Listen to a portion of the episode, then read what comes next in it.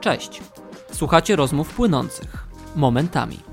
Mówimy tu o tematach niebanalnych, Takich, które poruszają, zadziwiają, jeszcze inne przychodzą zupełnie niespodziewanie. tematy złożone rozkładamy na czynniki pierwsze, a te proste potrafimy nieco skomplikować. Dobra. E, Dzień dobry. Dzień dobry w rozmowach płynących. Dzień dobry, dzień dobry. I popatrzcie, było dzisiaj trzy razy dzień dobry, dlatego że ten odcinek jest wyjątkowy i nie bez powodu trzy razy dzień dobry padło, dlatego że dzisiaj jest pierwszy odcinek z gościem, Tak. który jest y, w naszym studiu. Jak się tutaj czujesz, zanim cię zdradzimy? No, jak w takim prawdziwym podcaście powinienem najpierw powiedzieć e, dziękuję za zaproszenie. prawda. E, no i się czuję wyróżniony, prawda? I w sumie tak też się teraz czuję częścią tego, co wy tworzycie, bo tak e, przyglądałem się z boku, a teraz e, tu siedzę. Ale to nie jest pierwszy raz, kiedy gościsz na łamach tego podcastu. A to prawda, tak już był reveal mojej osoby e, taki em, w historii. Tak, a teraz, tak, a teraz już siedzę fizycznie tutaj. No więc Olek, bardzo się cieszymy, że jesteś naszym gościem. E, Myślę, że też możemy to zdradzić i wręcz nawet chyba dobrze będzie, że prywatnie się po prostu w trójkę przyjaźnimy, więc... Mieliśmy nawet epizod, kiedy razem wspólnie wszyscy mieszkaliśmy. Tak, To prawda. Taki można tak, powiedzieć re, reunion współlokatorów. tak. Tak. I myślę, No. że to nie był przypadek, w sensie, że fajnie, że dzisiaj rozmawiamy na taki temat, na jaki będziemy rozmawiać, co zaraz, e, co zaraz się okaże, a wy to już widzicie po tytule tego odcinka oczywiście, e, że e, był to dla nas taki czas właśnie tego mieszkania razem wspólnego, kiedy każdy z nas zaczynało pewną swoją ścieżkę kariery, zaczynało jakąś pracę. Nie była to nasza pierwsza praca. E, No tak, ale w to historii. zaczynaliśmy pracę, ale w ogóle jakby wracaliśmy wszyscy do Warszawy. Tak. Ty Tak, wróciłaś z z takim- Portugalii, ja z tak. Gruzji, a ty? Z Belgii, z e, Erasmusa, więc to też był taki moment, gdzie żyłem takim, e, wiecie, lekkim życiem i nagle jak tu wróciłem, no to się okazało, że trzeba znów ogarnąć pracę, dorosłe życie, więc ym, no więc to było takie duże dla mnie też. Tym bardziej, że wcześniej wszystko zamknąłeś. Trochę. Pamiętam, jak wyjeżdżałeś i mówiłeś, że musisz zrezygnować właśnie z pracy, musisz zrezygnować z mieszkania, że wyjeżdżasz i zostawiasz i jak będzie wrócić. Tak, i, to, i To totalnie trudne. wróciłem e, z taką czystą kartą, w sensie trochę, że na nowo muszę się tu odnaleźć i na nowo jakoś to um, ogarnąć, całą tą sytuację, no, więc takie to było No.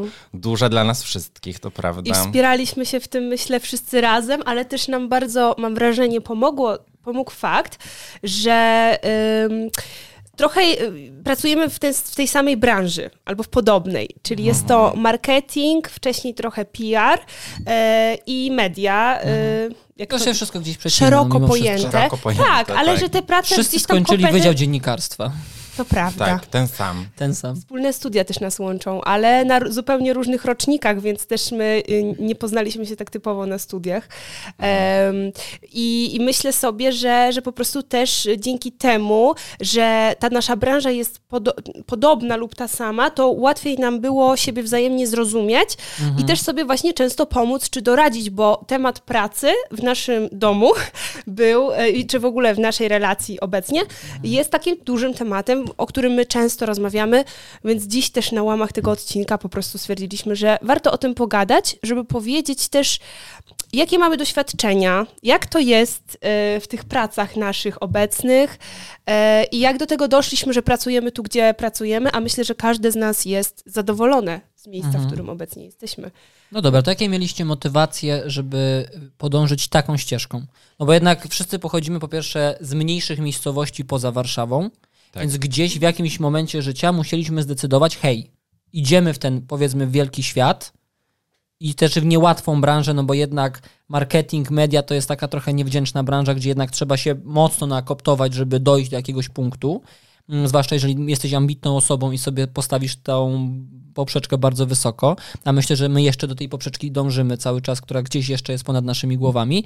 Więc co było waszą motywacją, żeby wyjechać do Warszawy i żeby to była taka branża? Mhm. Trudno. Znaczy, dla mnie, e, ja już od gimnazjum, e, to był mój plan, że ja jadę do Warszawy i ja tam będę się realizował. Nie widziałem absolutnie innego jakby miejsca tu w kraju, e, gdzie mógłbym się wyprowadzić i zacząć.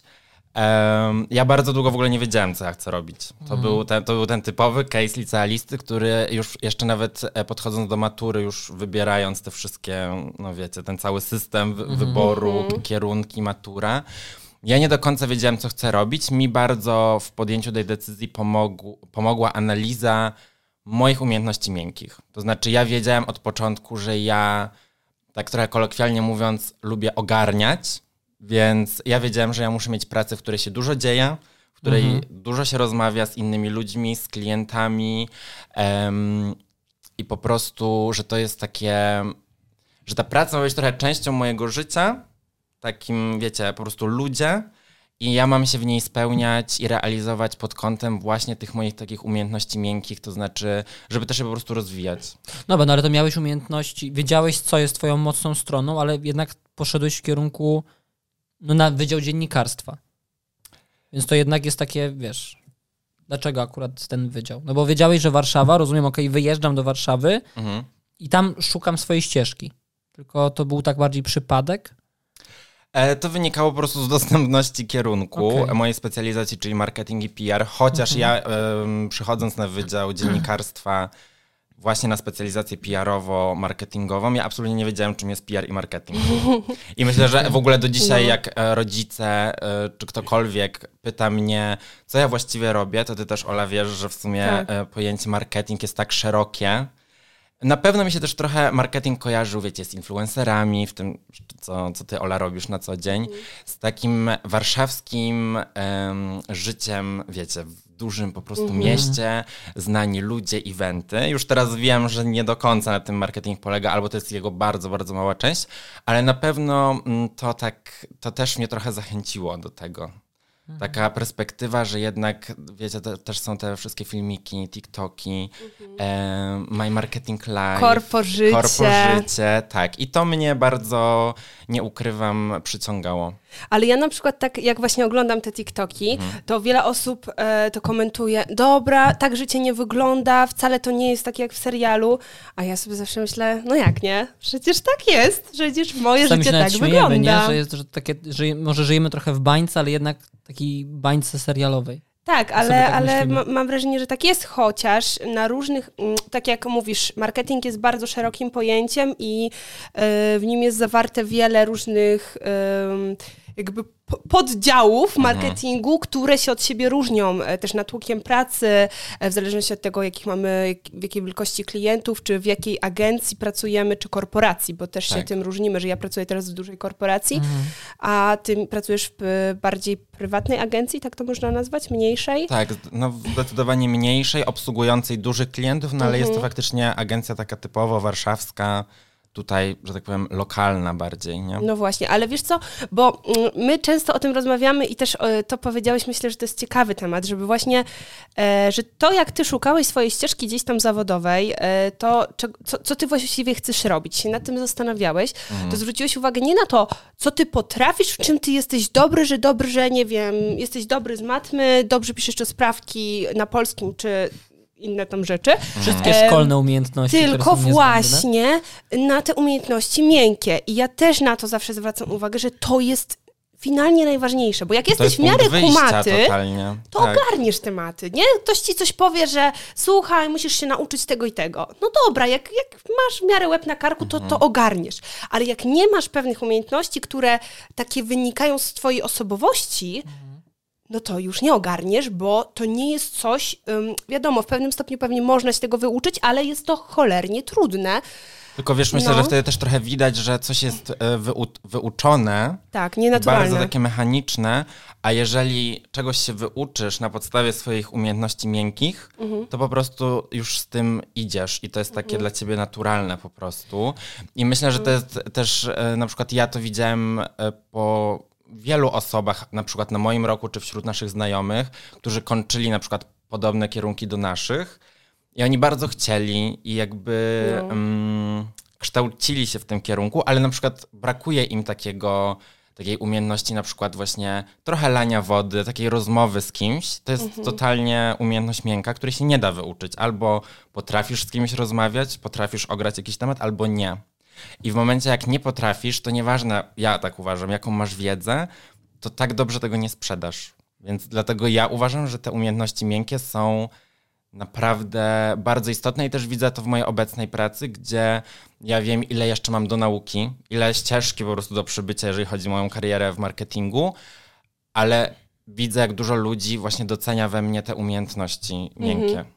No i też przede wszystkim jest ten aspekt, że ty się w tej pracy tak bardzo nie męczysz, że ty masz tak. te właśnie, no powtarzamy znowu, umiejętności, no ale tak to trzeba nazwać, yy, które sprawiają, że ta praca jest dla ciebie łatwa i przyjemna. I ja na przykład też to tak mam, nie? Że wiadomo, no jest stres, są różne wyzwania, no jest to praca, w której gdzieś tam też się musimy wiele uczyć, ale że po prostu wiem, że na przykład dla innej osoby yy, napisanie 30 maili w ciągu dnia, zadzwonienie do czterech klientów, rozwiązanie jakichś spraw byłoby po prostu rzeczą nie do przejścia, a tutaj, mhm. tutaj jest zresztą, Adrian, twoja praca w dużej mierze, nawet bardziej chyba niż nasza, yy, polega właśnie na pracy z ludźmi i rozmawianiu z ludźmi w ogóle, nie? Tak, co ma swoje plusy i minusy, bo czasami mam później trochę dosyć tych ludzi już, w sensie, mhm. że kiedy tak przez cały dzień dzwonisz, dzwonisz, dzwonisz, kiedyś nawet w zespole e, rozmawialiśmy o tym, jakby tak zrobić taki bilans mm, wykonanych telefonów z całego roku, to one by mhm. poszły w tysiące, w sensie tysiące, może nawet dziesiątki tysięcy, nie wiem, w sensie, bo każdego dnia wykonujesz kilkadziesiąt połączeń telefonicznych, które trwają długo. Ale to jest dobre, co mówisz o tych umiejętnościach, bo ja na przykład mm, na początku to w ogóle miałem być prawnikiem, ale to o. było właśnie bardziej narzucone z zewnątrz, w sensie, że ty się uczysz dobrze historii, dobrze WOS-u, e, jesteś humanistą, powiedzmy, tam rozszerzałem matematykę, ale gdybyśmy tak myśleli szkolnie, jak nas wszyscy wychowują, to ty masz być prawniczką, ty masz być, e, nie wiem, e, doktorem, ty, takie proste zawody, a też wydaje mi się, że dzisiejszy świat i zwłaszcza nasza branża to pokazuje, że to wszystko jest bardzo płynne, więc mhm. nie da się określić, kim ty zostaniesz. Bo ty dzisiaj pracujesz w tej agencji, ale może za 5 lat nie będziesz pracował w agencji, tylko w zupełnie czymś innym, czego na przykład my nawet dzisiaj nie wiemy, że coś takiego jeszcze istnieje, bo pojawi się coś zupełnie nowego, tylko te umiejętności, te doświadczenia, które masz dzisiaj, mhm. pozwolą ci płynnie przejść w coś innego. Więc ten rynek pracy jest tak yy, taki, dynamiczny, taki dynamiczny mhm. że bardziej powinniśmy patrzeć na umiejętności, a nie to, że ja znam WOZ, więc ja będę prawnikiem albo politykiem. Mhm.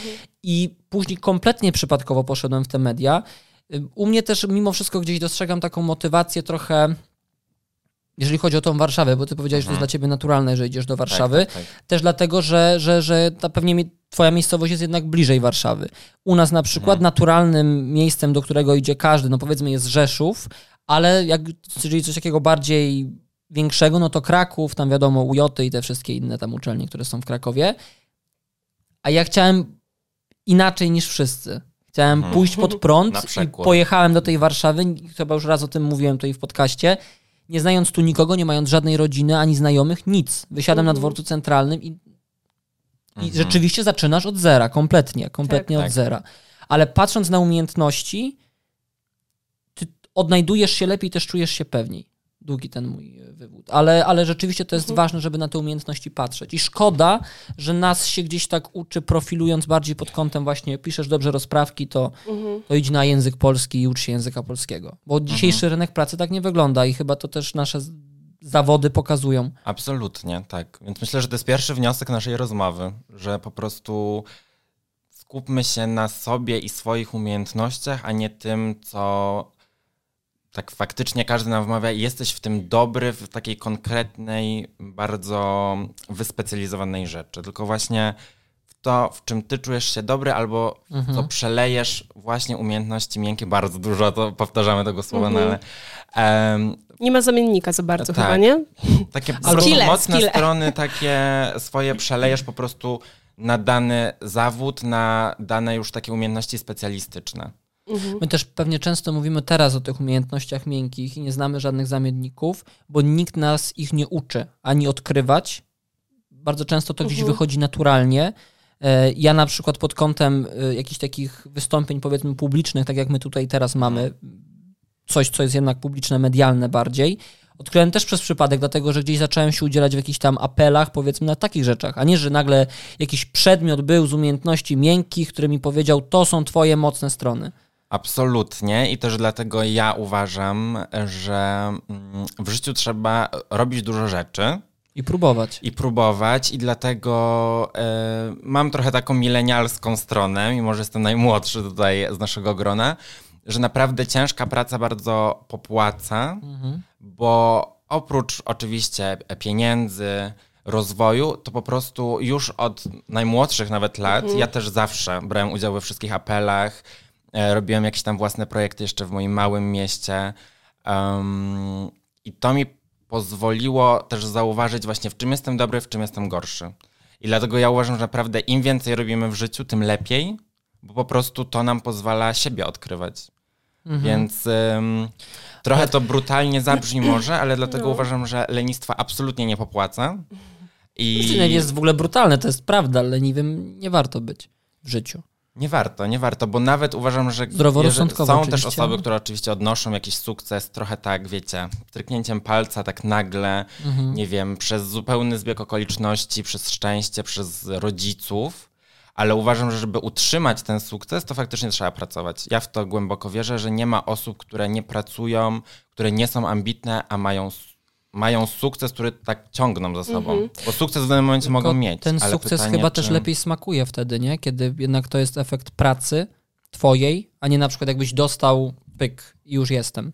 To prawda. Nie wiem, od właśnie prawda. przez rodziców, przez łód szczęścia, przez co tamkolwiek byśmy innego powiedzieli. No ale właśnie też to doświadczenie y, kształtuje, nie? W sensie właśnie, tak jak Olek mówi, te wszystkie próby po prostu pokazują ci właśnie, jaki jesteś, co jest dla ciebie dobre, co nie.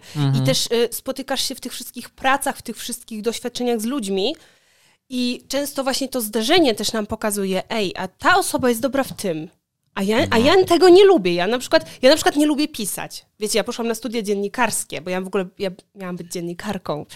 E, a potem się okazało, że jednak nie, bo ja też nie wiedziałam, czym jest marketing.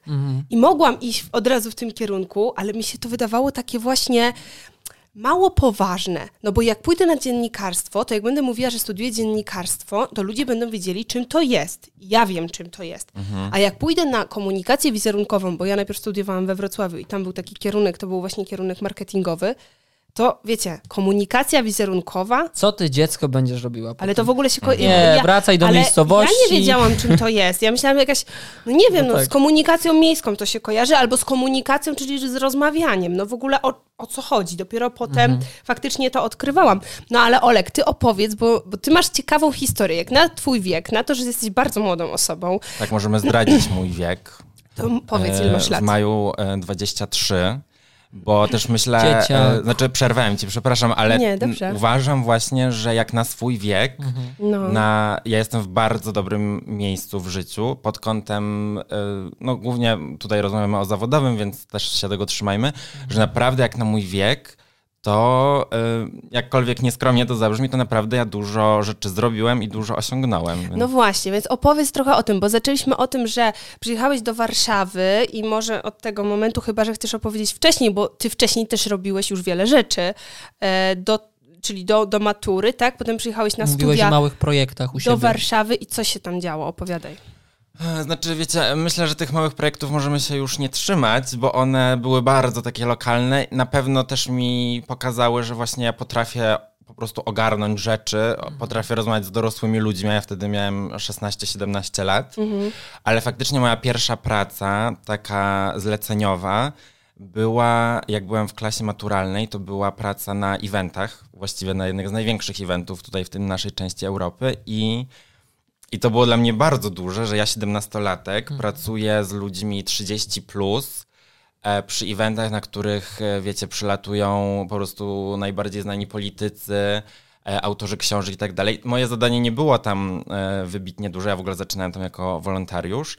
No właśnie, bo chciałam zapytać od razu, że no ale jak ty się tam pojawiłeś, że jak ta okazja przyszła w ogóle, że to Wiesz się co, to wydarzyło? był program wolontariatu. Okej. I to po prostu... em, I to też jest właśnie ważne, chwytać się takich... A to mimo- sam znalazłeś ten wolontariat? W sensie, że zgłosiłeś się, aplikowałeś, tak? Nie, Czy- akurat to jakby z polecenia znanej e, mojej ko- e, koleżanki, e, która powiedziała, ej Olek, jakby spróbuj jedź, po prostu się zgłoś jako wolontariusz, więc tam wiadomo, przyjmowali wszystkich. No i jakoś tak zostałem zauważony, potem zaproponowano mi koordynację w ogóle, w ogóle programu wolontari- wolontariackiego, więc no to było takie duże, że wiecie, Mhm. ja naprawdę, to było dosłownie kilka miesięcy przed maturą, ja, ja tam jechałem do Katowic, do Krakowa i gdzieś tam zarządzałem tą grupą 100 wolontariuszy, często znacznie starszych ode mnie. No i ja się w tym sprawdziłem i to też mi pokazało, ym, że ja działam po prostu, ja ro, robię rzeczy i to jakoś idzie. Mm, wiadomo, były też czasem jakieś tam fuck-upy i tak dalej, ale to się zdarza nadal i się będzie zdarzało. To jest Tak, absolutnie normalne. E, no a potem przyjechałem właśnie do Warszawy. No i się okazało, że w sumie nie do końca miałem czas na pracę, bo studiowałem e, dziennie. Dodatkowo myślę, że też warto podkreślić, że mój background jest dosyć taki był mm, pomocny w tym. Ja nie musiałem na początku pracować e, po prostu przez wsparcie moich rodziców. Nie miałem takiej presji, że już teraz trzeba zacząć pracę, ale wiedziałem, że coś robić muszę, no bo tak jak powiedziałem na początku rozmowy, trzeba robić. To samo nie przyjdzie. E, Więc zacząłem od e, telewizji studenckiej, gdzie się zresztą poznaliśmy. Tak. E, I ja bardzo dużo zawdzięczam tej organizacji, bo to był też moment, który mi pokazał, że mm, ja też tam tak się wspinałem, że tak powiem, po takiej drabince małej, e, w która dawała tam takie możliwości, czyli od po prostu członka tej organizacji, potem zostałem koordynatorem, potem też zaproponowano mi, że tak powiem, wyższe stanowisko. I to było, brzmi to tak poważnie, ale Ale z To było drugiej bardzo strony... wysokie stanowisko, naprawdę- naprawdę. Znaczy, Ale nie, organizacja powiedzmy też to, że właśnie mimo, że często telewizja studencka może brzmieć e, tak małostkowo, to absolutnie nie jest, bo ja też mam takie doświadczenie, ja byłam w dwóch telewizjach studenckich w dwóch miastach i dla mnie to była, szczerze mówiąc, dużo większe, w sensie dużo więcej doświadczenia stamtąd w ogóle i, i jakiegoś takiego nauki w ogóle wyniosłam niż ze studiów. Nauki, to, ale to, też było, to było Ale ze też chodzi o sobą tak skorelowane. Przecież my teraz No. bazujemy na tych kontaktach, które Oczywiście. poznaliśmy tam. W tej, oczywiście... nawet w tej branży przecież większość ludzi gdzieś się przecina, Tak. Tak, właśnie chciałem to powiedzieć, mediów że studenckich różnych, czy to Niby- radio, czy to tam telewizja, czy gazeta, czy Dokładnie. portal, czy coś Niby innego. jest to Warszawa, duże miasto, ale tak naprawdę bardzo się nasze drogi przecinają. Tak. Mimo, że się wszyscy, że tak powiem, rozeszliśmy, jesteśmy w różnym wieku, to absolutnie to się bardzo, ba, bardzo się nadal, przecina tak. i to jest bardzo też pomocne. Mm, ale tak sobie myślę, że to, co było dla mnie dużą wartością też w telewizji studenckiej, to był feedback od innych osób. To znaczy, e, mimo tego, że jestem bardzo pewną siebie osobą i ja wierzę w swoje umiejętności, w swoje takie życiowe ogarnięcie, bo też uważam, że jak na swój wiek jestem bardzo dojrzały, to ja miałem poczucie, że inni są starsi, mają więcej doświadczenia, więc ja też ich będę słuchał.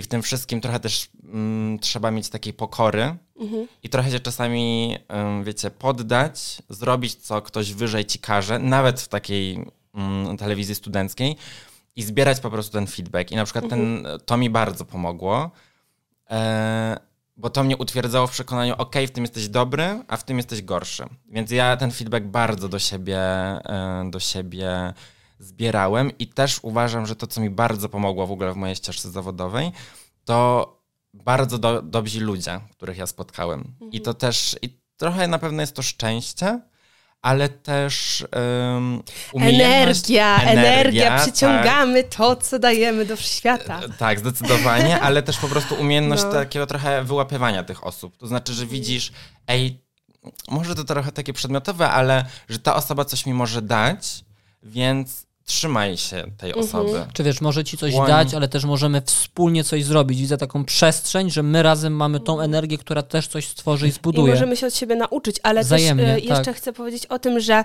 telewizja studencka jest miejscem, w którym ty robisz niejako właśnie wolontariat. To znaczy ty się tam uczysz, ale tam nie płacą. Jakby e, to, to nie jest e, miejsce pracy, to nie jest miejsce zarobkowe, ale mówię to o, o tym dlatego, że dla mnie zawsze to też było takim wyznacznikiem. Jeżeli ktoś jest w stanie się tak zaangażować na maksa, bo często to były godziny To, była, pracy. to był drugi etap To czasami. była, tak, Absolutnie. dokładnie. Więc, więc trzeba się było te, temu na maksa poświęcić. Każdy z nas było w innym dziale, robiliśmy różne rzeczy, ale jakby mimo wszystko to była praca. E, I jeżeli ktoś był w stanie, a ci wszyscy ludzie, których tam poznaliśmy, byli w stanie poświęcać się, oddawać temu serce po godzinach studiów, pracy etatowej i tak dalej, to znaczy, że ci ludzie coś znaczą i oni są czegoś warci i właśnie trochę dla mnie to są tacy ludzie sukcesu. Mhm. Nawet jeżeli e, jeszcze nie na tym etapie, to na kolejnych, bo widzi, że to są pracowici ludzie. To są ludzie, którzy um, sercem. przede tak, wszystkim. Tak. Mam no. wrażenie, że dzisiaj wbrew pozorom ciężko, czy może nie ciężko, bo nie chcę też generalizować, ale Cię, no dobra, ciężko jest znaleźć ludzi, którym się realnie chce pracować. Tym bardziej mamy ta branża, bo mówimy o, o, telewizji studenckiej, ale to nie tylko w telewizji, w ogóle w tej branży trzeba tak. zacząć od pracy za darmo. Nawet jeżeli hmm. idziesz do agencji, do firmy, do jakiejś redakcji, to przecież najczęściej to się zaczyna od znaczy, staży, trochę, które są bardzo... Trochę chcę to obalić, bo uważam, że już teraz, kiedyś tak na pewno było, teraz... Ja się nie spotkałem jeszcze z, takim, z taką praktyką, gdzie rzeczywiście ci Nie, płacą. no już teraz za staże płacą. Zmienia, tak. Już teraz okay. za staże płacą niewiele, ale płacą i raczej ja też jestem za tym, że y, żeby praca była wynagradzana. I nie tak, wynagradzana czymś tam, tylko wynagradzana pieniędzmi, bo jest to ważne. Więc y, jestem za tym, żeby też staże były, ale płatne, ale sama byłam na stażach też y, niepłatnych w swoim tylko życiu. to właśnie pokazuje, że jeżeli ty jesteś w stanie, bo ty chcesz się tego nauczyć i też na przykład przyjmujesz trochę z pokorą, że mhm. hej, jeżeli, bo okej, okay, jeżeli to jest któraś praktyka, czy już rzeczywiście staż, no to okej, okay, tak. on powinien być płatny. Ale z drugiej strony, jeżeli przychodzisz też do do, do, do redakcji, to co jest mi najbardziej bliskie, no ale myślę, nie wiem, czy w agencji jest tak samo mhm. i kompletnie nie wiem nic, to ja na początku dla mnie tą zapłatą jest w ogóle to, jeżeli ja dostanę po drugiej stronie człowieka, który podzieli się ze mną tą wartością, bo jeżeli ja bym tam był, jeszcze ktoś mi powie, my cię niczego nie nauczymy, bo my nie chcemy się tą wiedzą dzielić, no to to jest złe miejsce. Ale jeżeli ktoś mi daje swoje doświadczenie, to też jest dla mnie zapłata. Ja myślę, że są takie dwie rzeczy, żeby nie być za bardzo roszczeniowym na początku, a ludzie tacy są przychodzący do telewizji studenckiej, do agencji czy do redakcji na staże. E, oni już tak. mają swoje wymagania i hmm. e, nie będą czegoś robić e, po, ponad to, a nawet swoich obowiązków często nie, nie wypełnią i zaraz na przykład szybko odchodzą. Z tym się spotkaliśmy, myślę, każdy z nas. Mm, a druga rzecz to, myślę, no, pokora przede wszystkim na tym, na tym początku. Zresztą nie tylko na początku, ale na początku szczególnie.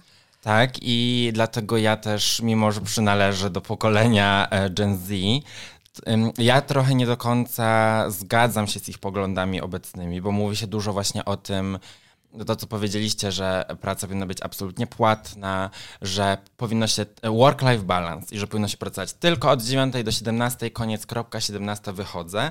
Ja nie do końca się z tym zgadzam, bo to, co ty powiedziałeś, Adrian, że na początku chociażby praca też ma ciebie rozwinąć po to, żebyś mhm. ty za e, rok, dwa czy trzy poszedł na już taką poważną rozmowę kwalifikacyjną i powiedział: na tym wolontariacie nauczyłem się tego, w telewizji studenckiej nauczyłem się tego, na stażu za 500 zł nauczyłem się tego i, i w ten sposób zdobywasz tą pracę. I dlatego mhm. ja absolutnie, na pewno też mówię to z pozycji uprzywilejowanej, to znaczy osoby, która faktycznie gdzieś te pierwsze lata mieszkania w Warszawie mogła sobie pozwolić na przykład na niepłatną pracę, tak, mhm. na wolontariat i tak dalej, bo wspierali mnie finansowo rodzice.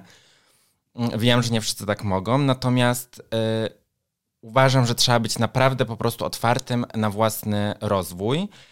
A już w ogóle wspaniała sytuacja jest taka, jaką ja mam teraz, czyli że pracuję w mojej wymarzonej pracy, robię to, co lubię i, i dla mnie praca, oprócz tego, że jest sposobem za, zarobku, to też ona mi pozwala, wracamy do początku, rozwijać po prostu siebie, swój charakter, swoje umiejętności miękkie, i, I to jest duża wartość. W ogóle to jest absolutny, uważam, najlepszy układ w życiu. Mhm. Jak zarabiasz, a jeszcze robisz to, co lubisz, mhm. bo uważam, że wtedy też, mimo że są plusy i minusy, łatwiej jest ci zostać czasami po godzinach, jakby zluzować trochę na takim poziomie e, takim roszczeniowym, tylko podejść do tego, dobra, ja dzisiaj zostanę te dodatkowe dwie godziny, dobra, zaangażuję się w tą jakiś tam niepłatny projekt, bo ja się czegoś nauczę.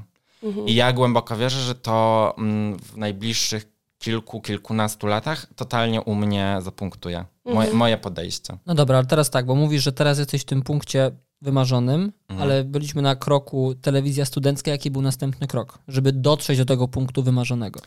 E, tak, no moja pierwsza taka poważna praca była faktycznie w PR-ze. E, I to w sumie jest taka historia właśnie trochę szczęścia w ludziach, kogo się spotykam. Bo moją pierwszą szefową w pracy mm, w PR była, moja była wykładowczyni. Okej. która po prostu w trakcie zajęć powiedziała, że mm, to była taka wykładowczyni, powiedzmy taka gościnna, to znaczy ona wykładała tylko tam kilka, mm, kilka bloków. Tacy są najlepsi. A to prawda, tak. Bo to wspominam są ją absolutnie praktycy, bo to są praktycy, ale a nie się- tylko tak, ona wykładowcy. Ale im się, właśnie, ale wiesz, im się właśnie chce. Oczywiście Tak. ona Oni przychodziła nie i przychodzą opowiadała tam dla pieniędzy. o swojej pracy, dokładnie. E, I pamiętam, że e, m, po prostu raz tak trochę rzuciła na zasadzie, bo my generalnie szukamy kogoś tam do pracy na stanowisko asystenckie, czyli absolutnie najniższe, jakie może być asystent, bo to nawet nie jest junior, tylko asystent. Hej, hej, hej. Poczekaj chwilę. Jeśli podoba Ci się ten podcast, pamiętaj o tym, że możesz nacisnąć przycisk subskrybuj albo obserwuj. Będzie nam bardzo, bardzo miło. A teraz wracamy do rozmowy. No i właśnie to jest kwestia podejścia, bo niektórzy to tak do siebie przyjęli, dobra, rzuciła coś sobie jakaś tam, wiecie, kobieta, po zajęciach nigdy jej nie zobaczymy, wystawi oceny i koniec. A ja wtedy zobaczyłem w tym szansę, więc ja po prostu napisałem do niej maila z mojego maila studenckiego na jej mail. E, U nas zawsze są, ale u, u nas że- zawsze są duchy. A u nas są duchy. Co się ale dzieje? można powiedzieć, wydarzyło się. To Tylko powiem, ale to zrozumieją ci, którzy mają zrozumieć. Wydarzyło się. E, ale tylko przepraszam, że ci przerwę, bo to jest anegdota, y, bo, żeby ona nie umknęła. Mhm. Mówisz, że wysłałeś maila. E, pamiętam wywiad, tam rozmowę, spotkanie ze studentami Kuby Wojewódzkiego, który wszedł chyba właśnie we Y, Wrocławiu. Oglądałam to. Tak, Tak, tak, tak, tak. tak. tak, I on tak. tam mówi, No. sala studentów, nie wiem, 500-600 osób i tylko jeden podszedł, który dał mu swój numer telefonu i powiedział, jak będziesz czegokolwiek potrzebował, czy przy jakimkolwiek projekcie, tu jest mój numer, odezwij się. To jest taki trochę twój Ale mail. to, to jest dokładnie to Mhm. i to już na wstępie uważam pokazuje twój charakter. Że ty Tak. jesteś pewny siebie, ty tego chcesz. I ty wyciągasz I sam rękę, bardzo- a nie czekasz, tak. aż ktoś do ciebie przyjdzie, podejdzie i powie Olku, no to może byś u nas pracował, nie? Tylko... Ale nie znam żadnej historii, gdzie ktoś podchodzi i właśnie... A ludzie, no, ale, ale właśnie, że często ludzie w naszym wieku tak trochę Oczekują oczekują, tego, absolutnie, nie? Że absolutnie to tak samo, samo przyjdzie po prostu. Tak, i, Mhm. i ja napisałem po prostu tego maila, że jestem zainteresowany, dostałem odpowiedź, ok, w takim razie wyślij CV, to też nie była, mi bardzo dobrze szła na tych zajęciach, ale to nie było takie, dobra, dobrze się sprawdza, że bierzemy cię, Mhm. tylko faktycznie przeszedłem przez cały proces rekrutacji też z innymi osobami, które się rekrutowały. Dostałem tę pracę i to był absolutnie, e, jestem bardzo wdzięczny za tą pracę. Ja też bardzo szybko zostałem tam rzucony na głęboką wodę, to też na pewno miało e, duże znaczenie. Mm, I tak się w sumie wszystko zaczęło. Jakby ym, trochę właśnie no, przez przypadek, ale z drugiej strony ja czułem, że. Od odwagi. U nas się Tak, wszystko zaczyna od tak, odwagi. że to było naprawdę bardzo odważne, bo ja też wtedy wiedziałem, że na przykład w, wśród mojej grupy studentów są osoby lepsze, które mają większą wiedzę PR-ową, taką Mhm. wiedzę właśnie wyuczoną. Mhm. Ale to ja jakby byłem tą osobą, która napisała, powiedziała, ja tego Ale- chcę ale- i to dostałem, więc... tu się sprawdza właśnie ta rzecz, że to nie jest, nie możemy kolekcjonować tylko i wyłącznie wiedzy i mieć wiedzy nie Tak. wiadomo ile, jak niektórzy jeszcze skończę te studia, jeszcze dorobię ten kurs, tylko musi, to chyba też rozmawialiśmy o tym, Tak, tak. że w końcu musi Żeby nie ten czekać. przyjść ten moment, kiedy nie będziesz kupowała kolejnych mikrofonów i mówiła zrobię kiedyś podcast, tylko trzeba w końcu nakręcić, nagrać pierwszy odcinek. Mhm. Trzeba w końcu wysłać CV, trzeba wejść na ten kolejny etap, na ten kolejny level. To No i tym dużym levelem, jak rozumiem, y, była, była ta organizacja. Tak, e, ja tam pracowałem w sumie niecały rok, bo potem też przyszedł Erasmus, to był moim największym marzeniem, więc Mhm. e, niezależnie od tego, jak bardzo e, byłem wdzięczny za tą pracę, to ja wiedziałem, że po prostu ją rzucam, zrywam umowę na mieszkanie, jakby wyjeżdżam. I tym drugim najważniejszym momentem był mój powrót, Mhm. I właśnie pytanie, co zrobić? Bo ja tam miałem otwartą e, furtkę, ja mogłem wrócić do tej organizacji, em, bo byli ze mnie bardzo zadowoleni, ale ja właśnie uznałem, że no to teraz trzeba dalej. I tu wchodzi rozmowa z Olą, e, niedaleko naszego domu, w kawiarni, gdzie ja naprawdę nie wiedziałem, co zrobić, bo miałem poczucie, tam jest super, tam jest bezpiecznie, tam zarabiam e, pieniądze, tam się rozwijam, ale czuję, że e, no, że może coś więcej, coś dalej.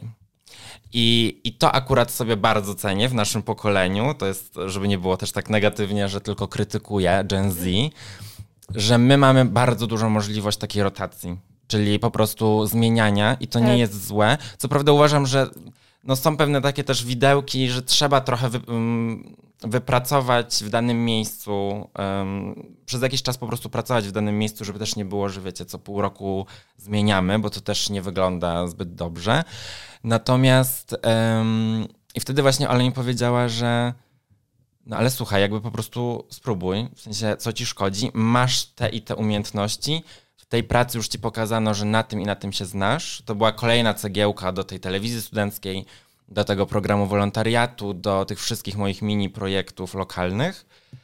I ja po prostu wtedy też postawiłem wszystko na jedną kartę i powiedziałem tam w pracy, gdzie tam jeszcze przez miesiąc robiłem jeden projekt, że słuchajcie, ja po prostu odchodzę. Mhm. E i pamiętam, e, i to też bardzo doceniam w mojej byłej szefowej, że ona powiedziała super, że ja nie mam absolutnie do ciebie żalu i super, że ty idziesz dalej. Mhm. I to ja, bar ja bardzo się stresowałem przed tą pracą, bo ja miałem e, przed tą rozmową, bo ja miałem takie poczucie, Jezu, co ja robię? Jakby mam pracę, jestem młodym studentem, jeszcze wtedy studentem, bez doświadczenia większego i ja nagle e, rzucam pracę nie mając innej pracy, wiecie, w zasięgu ręki. Bardzo przypomina mi to również moją historię, i, e, ale ja w tamtym, bardzo pamiętam tą naszą mhm. rozmowę, która była taka niepozorna, bo my tak wyszliśmy coś tam drukować gdzieś, poszliśmy na kawę i faktycznie stało się to nagle e, ikoniczną rozmową, tak.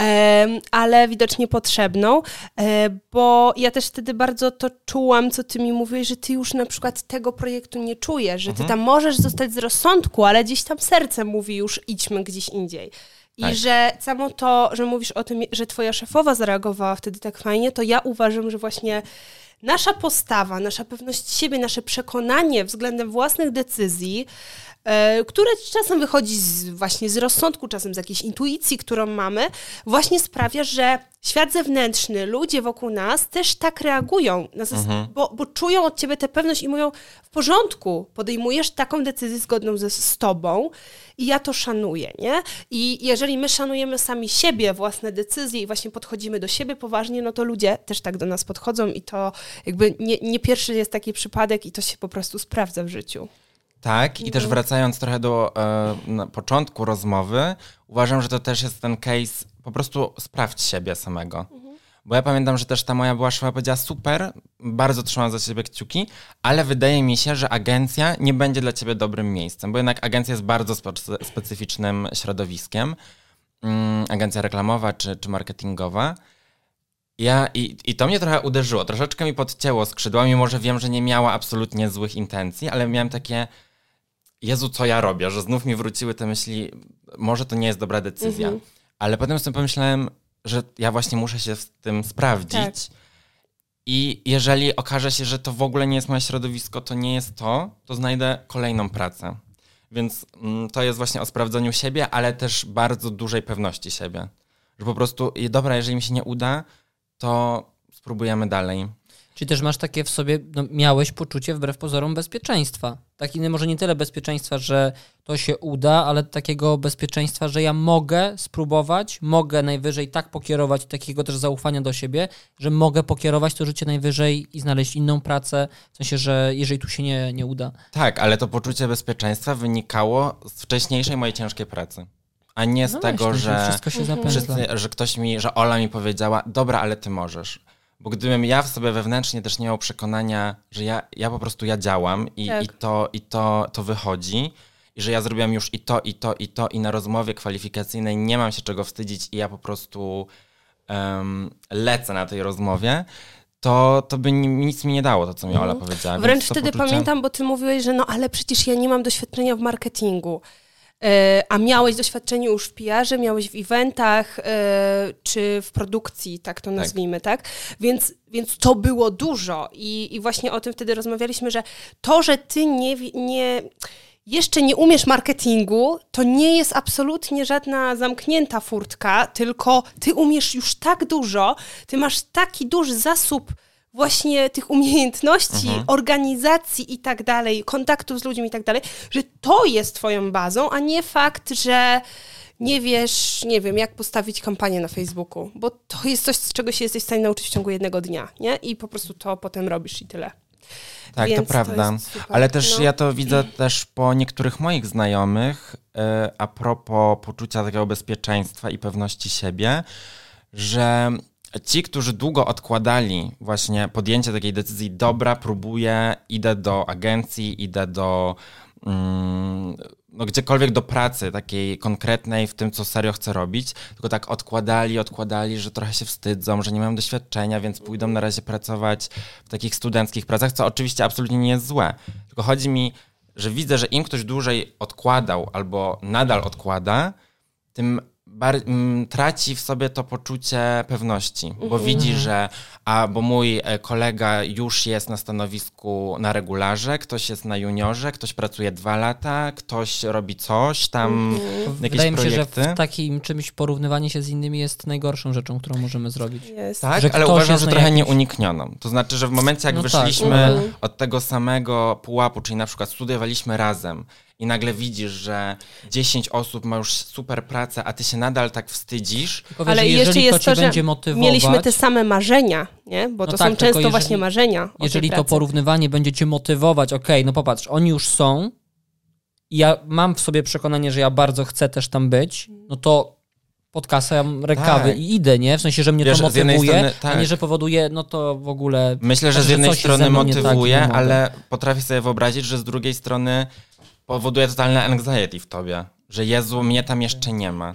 Ja trochę też tak mam, patrząc na przykład na em, ludzi z mojego teamu w, w mojej agencji, że czasami ja się czuję głupi. W sensie, bo widzę e, moje em, koleżanki z teamu, które są na pozycji seniora, regulara, i po prostu one mają tyle wiedzy, już w sobie tyle takiej pewności do działania, że czasami zapominam trochę o mojej pewności i sobie myślę, Jezu, bo ja tego nie potrafię i tego.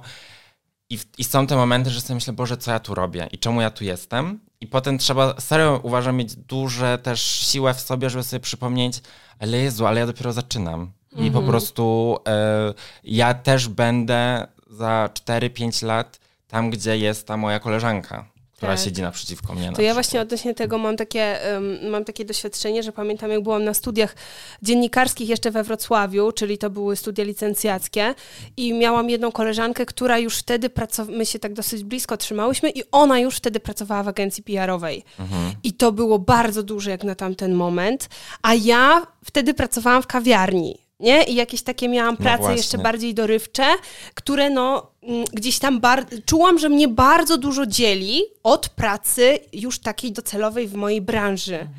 Wręcz nawet kierunek studiów mnie jeszcze wtedy dzielił. I ja miałam poczucie, że pamiętam to takie w sobie, że ja wiem, że ja sobie poradzę, ja wiem, że ja to zrobię, tylko ja jeszcze nie wiem jak. Bo ym, dzisiaj, jakby jak patrzę na swoją ścieżkę, czy na nasze w ogóle, to wydaje mi się to takie naturalne, że to tak poszło, nie? Ale wtedy miałam takie poczucie, Jezu, no ja wiem, że ja chcę być właśnie tam, powiedzmy w tej Warszawie i pracować w takiej agencji, dużej korporacji, ale jak ja mam to kurczę zrobić? A czułam, że na przykład studia wcale nie są dla mnie tym pomostem do tego, e, tylko raczej em, taką niby ścieżką, ale nie- nie- czasami nie- utrudniały. tak, nie uważam, żeby kroki ułatwieniem. zawodowe. Naprawdę Mhm. nie, bo tam nie spotykałam ludzi, właśnie znajomych bardziej, ale nie spotykałam tam ludzi na studiach, którzy by mi mieli to ułatwić yy, i właśnie gdzieś tam tę ścieżkę mm, przybliżyć. Yy, więc czułam wtedy, pamiętam takie, miałam to poczucie, że wiem, że ja to zrobię, tylko nie wiem jak, nie wiem jak, jak do tego yy, mam dojść. Mm, I myślę, że to, co ty dzisiaj, Olek, wszystko opowiadasz, całą tą ścieżkę, to jest y, takim, taki fajna, fajna wskazówka dla wszystkich osób, które są może w takim momencie, albo na przykład też w momencie przebranżowienia, bo to też wtedy zaczynasz od zera, nie? Znowu od nowa. Y, I to jest, y, dobrze jest po prostu się zainspirować, dobrze jest posłuchać Tak. trochę o tych historiach ludzi, jak do, jak do czegoś doszli.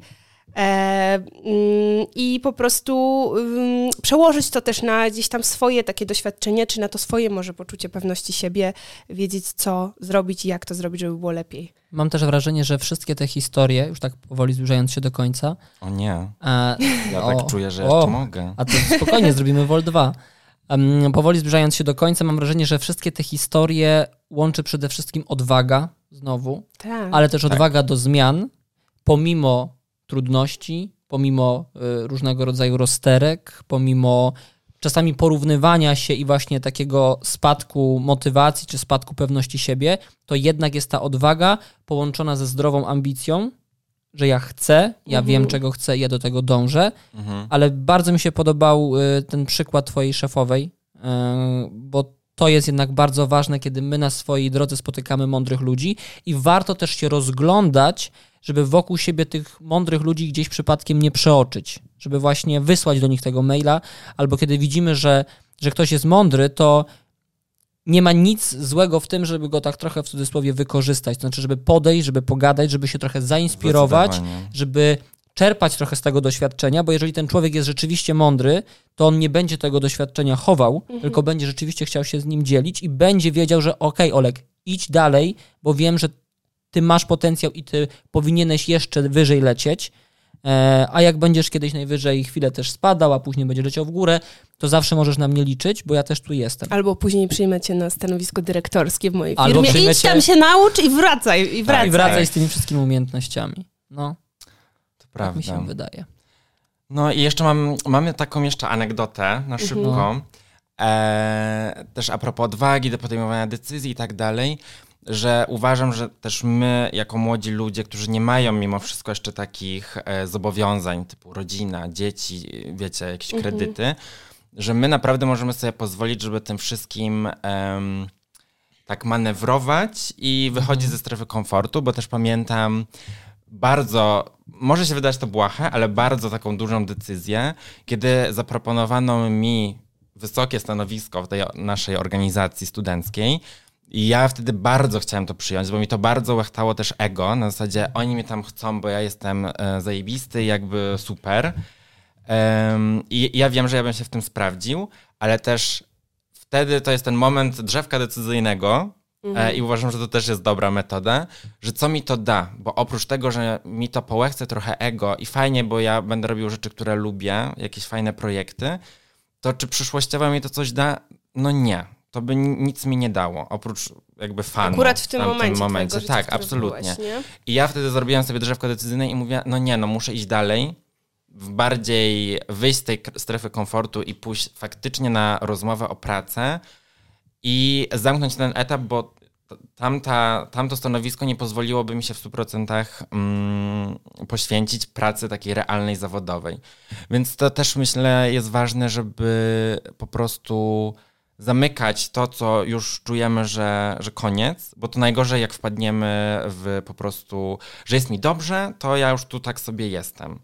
Bo to jest trochę case niestety tak pokolenia na przykład naszych rodziców, którzy wiele, wiele lat pracują w tych samych zawodach i tak dalej, bo jest im dobrze i im się jest starszym, to ni- niestety ma się mniejszą odwagę, Mhm. a nie większą. To właśnie Tak, spada. Tak.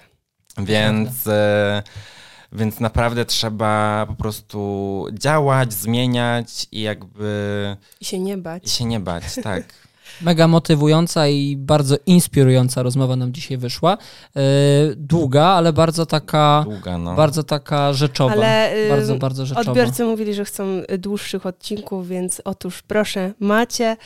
E, No i co? Jeśli Dziękujemy jest, bardzo. Jeśli jeszcze tutaj jesteście, pamiętajcie o tym, żeby zasubskrybować kanał na YouTubie albo zaobserwować nas na Spotify'u. E, No i jak było?